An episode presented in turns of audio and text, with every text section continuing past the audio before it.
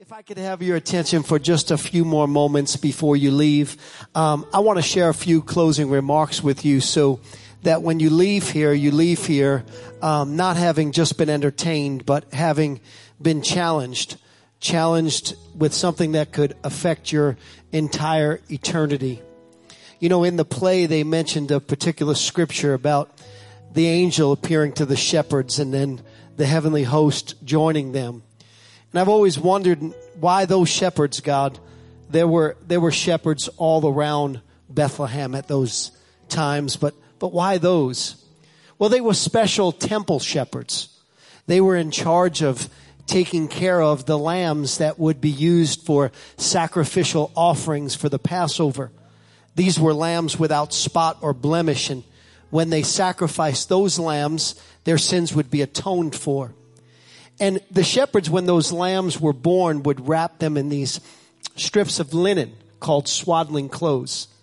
It was to these shepherds that the angel appeared and declared that the Savior was born. In other words, God was speaking. He was saying the final sacrifice for sin has finally come.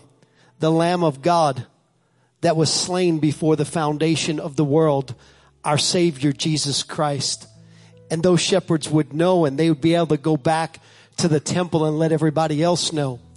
But then those shepherds were joined by, the scripture says, a whole host of heavenly angels. What's a host of heavenly angels? Well, first of all, it's a multitude that no man could number. It's a large, colossal quantity. Not just any type of angel, but the scripture calls them hosts. Literally, these were warring angels. This was literally the angel army showing up at the birth of Jesus Christ. Kind of makes you ask, why would God send an army when Jesus was born? Well, there's a few reasons why. The first is this, that angels herald things, they announce things. And this was the miracle of all miracles this was one of the two greatest miracles ever known to man other than the resurrection. This is when God changed forms, when spirit became flesh and blood, when the creator became part of the creation, when the perfection of God became a pedestrian, when, when divinity became humanity, when God took on human form and it deserved not just a little announcement, but the announcement of all of the armies of heaven. But the second reason why this army attended the birth of Christ was because God wanted us to know that this was no ordinary baby, but rather this was God from his birth. You see, the angels came because Jesus was their commander in chief. He wasn't just another baby. He might have looked ordinary. He might have had ordinary hands and feet and toes and hairs and nose and all of that kind of stuff, but he wasn't ordinary. It was their commander in chief. And so the whole army showed up that day to pay him homage and to salute him for the service that he was about to do for the people that he led as any good commander would. He was about to die in their place.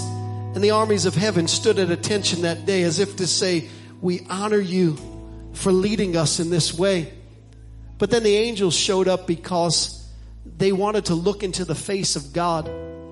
You see, never before this moment had any person or any created being ever seen the face of God. Moses came close. In the Old Testament, Moses said, God, I want to, I want to see what you look like. And God said, you can't. My glory will kill you. It's too brilliant. But I'll, I'll let you get a glimpse. I'll put you in a cleft of the rock. I'll put my hand over your face. When I pass by, you can get my back parts. Scripture tells us in Isaiah that the angels around the throne of God have to cover their eyes with their wings because the glory of God is so strong. But now God has changed forms and God has become one of us. And John says we would be able to behold his glory full of grace and truth. And the angels which had never seen the face of God said, we gotta see this. But lastly, the reason why the armies of heaven showed up is to let the whole world know that they were going to make sure that the battle for the souls of mankind was won. You see, ever since the beginning of time, there has been a battle for the souls of mankind. It started in a garden when Satan Lord and tempted both Adam and Eve. And sin entered the world and separated man from God, which prompted God to give a prophecy. And the prophecy was the seed of the woman is going to crush your head. Christmas is the fulfillment of that prophecy. It was the fulfillment of when Jesus, the seed of the woman that was deceived by Satan, would come into the world to win back the souls of mankind. And angels made sure every single step of the way that Jesus would win the war. And so if you read the gospels, you'll notice something.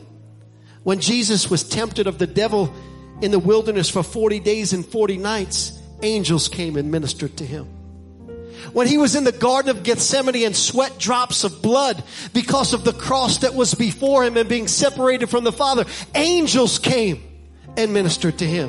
When he was resurrected from the dead, an angel came and rolled that stone out of the way. And angels showed up the day he was born, as if to say, we are ready to make sure that the battle for the souls of mankind is won. Let me just share this final thought with you there's a battle still going on for the soul of every man, woman, boy, and girl. And it's a, it's a battle for where you'll spend eternity. Heaven created for you. Hell never created for a human being apart from Christ. What's the difference between if you go to heaven or if you go to hell? It's Jesus. Jesus came to make a way that every single human being, regardless of what they've ever done, can be forgiven of their sins and have eternal life. But that doesn't just happen automatically. You don't just get eternal life because you're good. You don't get eternal life because you come to church. You get eternal life because at some point in your life, you say, I'm a sinner and I need to repent of my sins and ask God to forgive me and receive Christ as my personal savior. And when you do that, the promise of the Bible is God says your sins are washed away and you're made right with Him and heaven becomes your eternal home. That's what Christmas is all about. Jesus won the battle. The question is, will you bow your knee to Him as Lord and Savior? Would you join me in prayer, every head bowed and every eye closed? Do you know if you're right with God? As you search your heart, do you know right now what would happen to you if you left this earth? Where you would spend eternity? Are you sure that you're sure that you're sure? A lot of people say, well, I, well, I think so because I'm a pretty good person. Listen to me. If good could have got you into heaven, Jesus would have never had to come. He would have never had to die on a cross. It's not your goodness. It's His goodness. Are you right with God? Have you surrendered your life to Jesus? Have you repented of your sin and asked Him to forgive you? And if you're having and you're not sure you when you'll spend eternity or where you'll spend eternity, today I want to pray for you. I promise I won't embarrass you. But if I'm talking to you and you feel in your heart right now like you need to get right with God and surrender your life to Jesus with no one looking around, every head bowed and every eye closed, just put your hand up and say, Pastor, yep, that's me.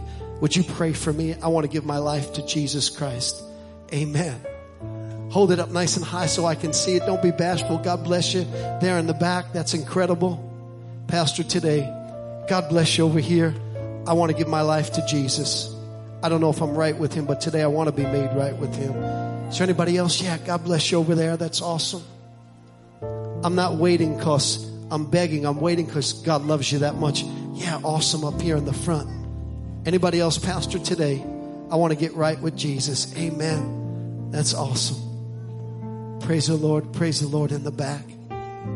You can put your hands down. You know, usually when I give an invitation for people to accept Christ, um, there are naturally people who are adults who surrender their life to Jesus, as just happened right now.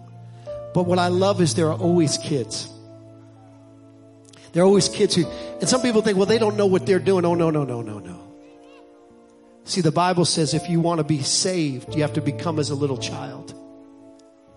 You have to accept the simplicity of the gospel message that Jesus died for our sins so we could be right with God. And so I want to pray for you right now.